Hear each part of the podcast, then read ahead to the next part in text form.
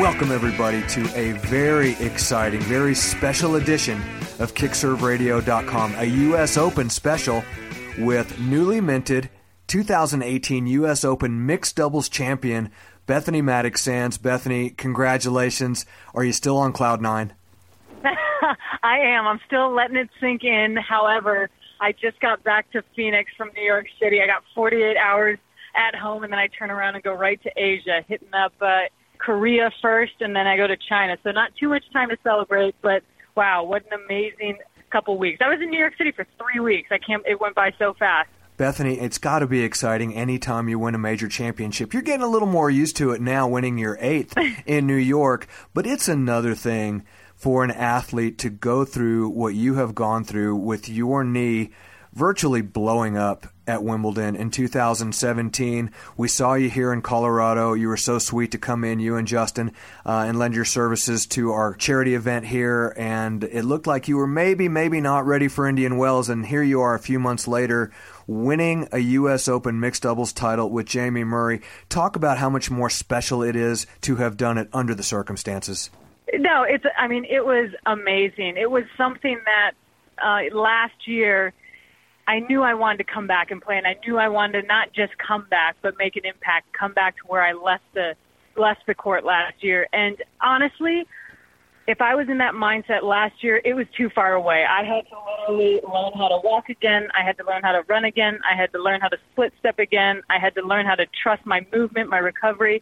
And it was such a big journey. And I, as much as this trophy means to me, and it means a lot. My emotions got the best of me when I was taking my acceptance speech and, and thanking everyone. But I was just thinking back of all the small steps and all the weeks of all the training and mental focus that I put in to getting that trophy. And really, it was actually one of the best atmospheres. I got, we got to play in Arthur Ashe Stadium, and it was packed. Like we had such a good crowd I actually did a giveaway on my Instagram. I had some extra tickets, so I got some people to come in, had some amazing fan support. And I mean, really, it was the first time I played with Jamie Murray, and he's such a positive guy.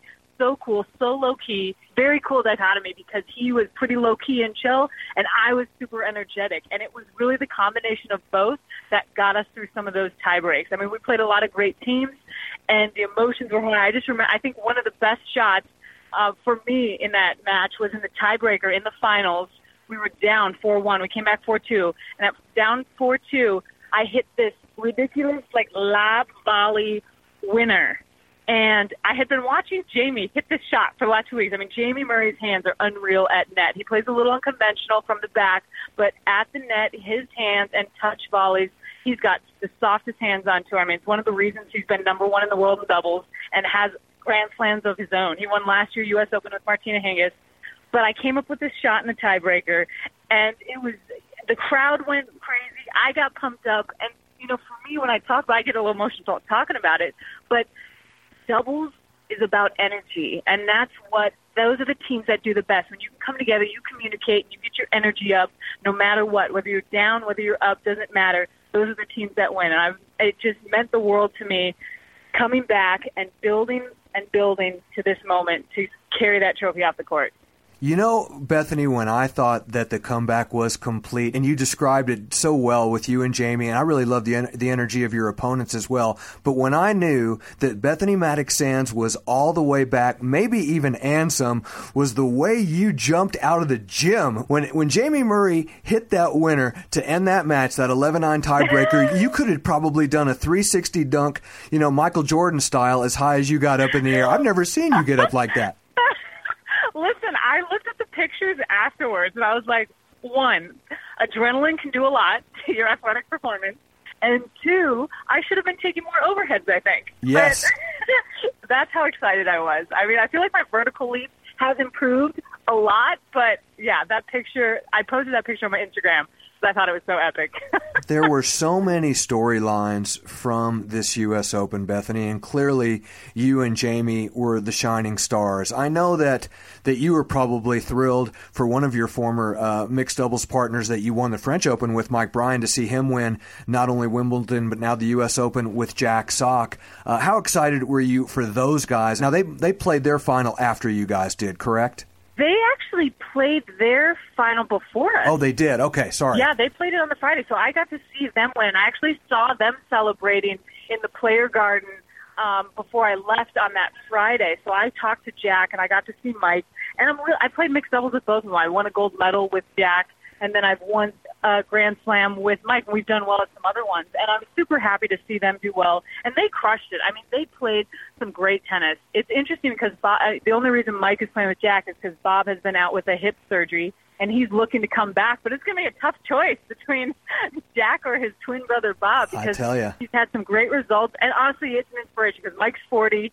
I'm 33. I feel like I have a lot of years left looking at him. He's number one in the world with two slams this year. Well, now let's talk about that because you are 33 and you've won all of the majors in, in women's doubles and in mixed doubles except for Wimbledon. So Wimbledon has been your albatross. I mean, obviously that's where you got hurt. Is there a chance that you could maybe set a goal of completing both career grand slams in both mixed doubles and in ladies doubles in the same year at the same tournament. I've got to believe nobody in the history of the sport's ever done that. Uh, you know what? i I'm not too good with stats, so I'll, I'll leave that up to you to find out. But it's definitely, trust me, it's definitely on my radar. And you know, Lucie and I, that was our first tournament back this year, and it we made the quarterfinals. Yep. Played a tough three set match um, that we lost to get into the semifinals, but we were playing great tennis.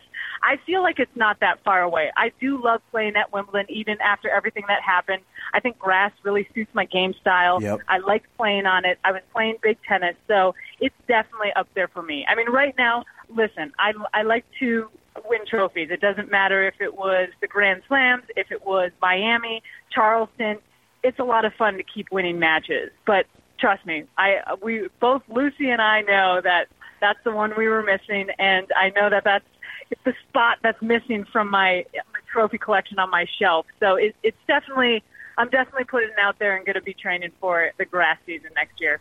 My very special guest today on KickServeRadio.com is really, for my money, America's sweetheart in, in American tennis right now, Bethany Mattek-Sands. And Bethany, we talked a little bit about Jack Sock, and you did win a gold medal with him. How does a guy go from an amazing year in 2017 playing singles to really struggling on the singles court, yet I heard both John McEnroe and Justin Gimelstob rightfully call him the best doubles player in the world right now. It would seem like if you're confident, you're confident. If you're not, you're not. Why is this guy so much more confident on the doubles court than he seems to be on the singles court right now?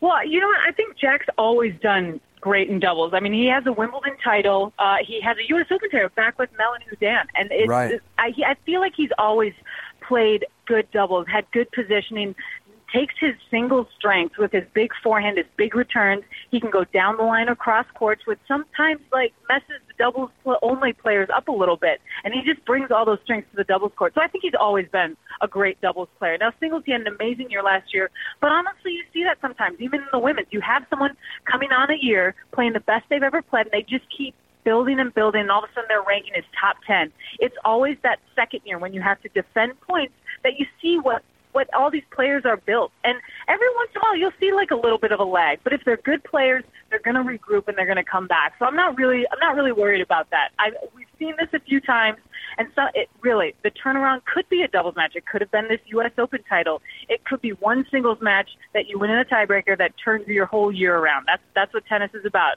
And so you just got to really kind of keep that positive attitude. And I mean, there's again, there's a few people that have dropped down, but if you, as long as you're getting chances, as long as you're feeling healthy, I think players as good as Jack have an opportunity to get their singles ranking back up. It would be hard for me to imagine, Bethany, that as we leave New York, that questions aren't being asked either openly or, or to themselves about where the future of Roger Federer and Rafael Nadal are after these somewhat disappointing performances. And as you say, you know, one event, one tournament, one result does not a career make. But at some point in time, as they say, Father Time is undefeated. Did we possibly see Father Time maybe showing its ugly head in the locker rooms of both Roger Federer and Rafael Nadal at this tournament?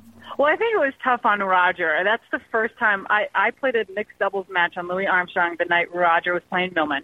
I finished my match. It's probably the heaviest humid day that I have played in in years that I can remember playing U.S. Open. I remember looking up after my match, looking up at the screen and seeing how much Roger was sweating and I just said to myself, I've never seen him sweat this much. Like he looked like he was struggling out there. Yeah. So I don't like Roger's got ice in his veins. Usually he's got one glistening sweat dropping down his eyebrow and flicks it off, and he's good to go. Right. And I mean, at the end of the day, we're all of our careers are eventually going to come to an end. But I like how everyone's approach approaching it.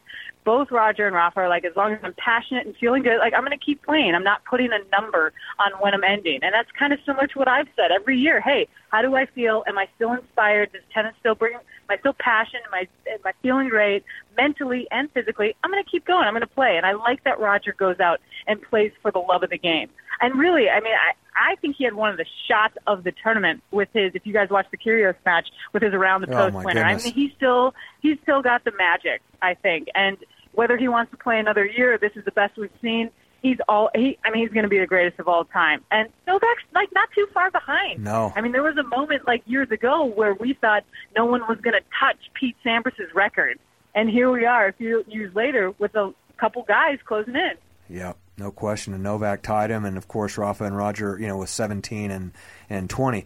Uh, Bethany, I, I, as much as I hate to talk about it because it's all anybody's talked about, I, I, you know, I have to ask you, what's the takeaway from this women's final? I mean, we've just we've had so many people coming out of left field. I mean, there was comments about even even to the extent of saying that Katrina made inappropriate comments, which I thought was ridiculous when she made the comment, this wasn't the outcome we were hoping for. Some people suggested that that meant that she was specifically rooting for Serena, whereas in my opinion, she was basically saying, we had hoped that this would not be such a controversial, you know, kind of weird ending to a tennis match.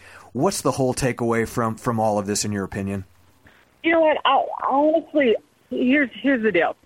I think Naomi Osaka was playing amazing tennis, and up until the point that every this controversy happened, she was beating Serena Williams. No question. I think past that, everything happened that, between the umpire and Serena that happened.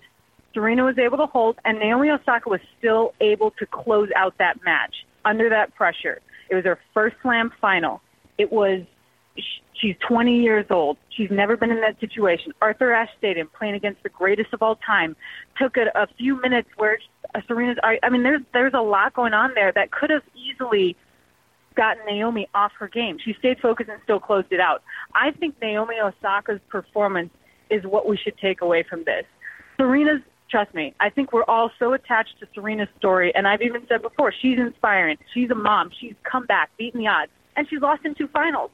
Losing to great players, though, and it's okay. And I think we emotionally were kind of on this Serena train, and even just being an American and playing in the U.S., it was just it was all about Serena. And at the end of the day, Naomi Osaka was playing better at that moment and was beating Serena Williams. So I, I hope that, you know, more than that is not taken taken from this. You know, it's an it's an emotional stance right now. You know, there's an umpire that's not necessarily breaking the rules, but could he have been uh, handled it in a little bit more subtle way? Possibly. Could Serena have handled it in a more subtle way? Possibly. But it's nobody really did anything wrong, and it's I know it's a big blow up, but that's why I'd like to kind of shift the attention from that to how well Naomi Osaka played. First player from Japan to win a Grand Slam. I mean, there's so many amazing moments there, and it was it's nice for me to see just another uh, another champion. I think that's really that's the takeaway for me. Well, and the takeaway for me was, and I was asked to come on quite a few shows this past week and and speak about the U.S. Open, and my shift was on to you because for me, Bethany, watching you come back from where you've been and to see the joy that you show and that you bring and and what you have become in American and just in professional tennis, uh, you know, internationally has been such a thing of beauty to, to watch. And and you know, when we watched Andre Agassi have a lot of the best results of his career north of the age of 30, you could sort of look toward, in my opinion, Gil Reyes as sort of this rock, you know, this this this inspirational uh, strength coach. But he wasn't just a strength coach physically; he was a strength coach between the ears uh, and emotionally as well. And and from what I'm seeing with you, it seems like you've kind of got that with Justin. And to see a married couple have what you guys have, and to see him where he is in, in your career and in your life and, and how that continues to, to give you strength really is a thing of beauty. And, and to myself and Sarah and so many of the other people that have been around you, we really feel like that's a lot of the reason for your success is because your marriage and your family life is so strong. Amazing. And uh, you know what? Justin has been my rock. We're going to be married for 10 years now. Crazy to think that I'm hitting double digits. But he's just seen me through not only three separate surgeries and helped basically carried me to downstairs to the kitchen, brought me food in bed. He's been there through my wins and my losses, ups and the downs.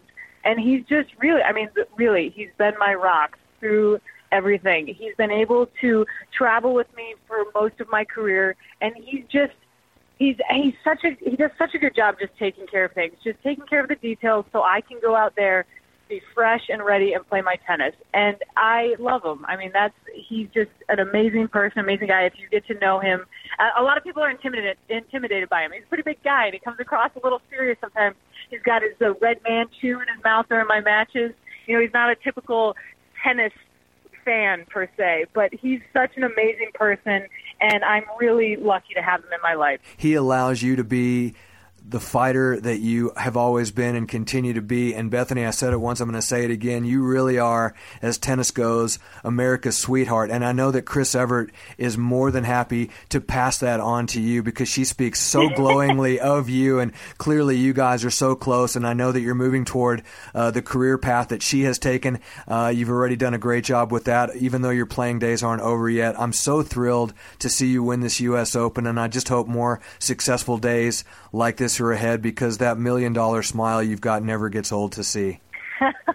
Thank you. That's so sweet. And yeah, Christy and I have been friends for a long time. I first met her when I was 12 years old. I went to Evert Tennis Academy down in Boca Raton, and I've she's seen me through all my junior years, all my pro years. We've kept in touch, and she's she's just awesome. And I've gotten the chance to do some commentating with her for ESPN and it, it's been a lot of fun. I mean, at U.S. Open this year, I was juggling both. I was playing, training, and I was doing some commentary or studio work for ESPN. So it was, uh, I had two jobs going. It was a pretty busy three weeks for me, but really, I was, I'm passionate about tennis. I'm doing what I love, so I couldn't be happier. Well, I speak for all the tennis fans at large, not just in Denver, Colorado, not just in Colorado, not just in the United States, but in the world, and saying we love you and uh, and, and congratulations again on, on what happened in New York, Bethany. Oh, thank you. I, trust me, I have some of the best fans out there, and you know all the comments and emails that I get on my social media. I read them, and I really appreciate all the love and support. I really, it really means a lot to me. Well, we'll hopefully get together and visit like this again. Have a great rest of the year. Awesome. Thanks. I'll talk to you soon.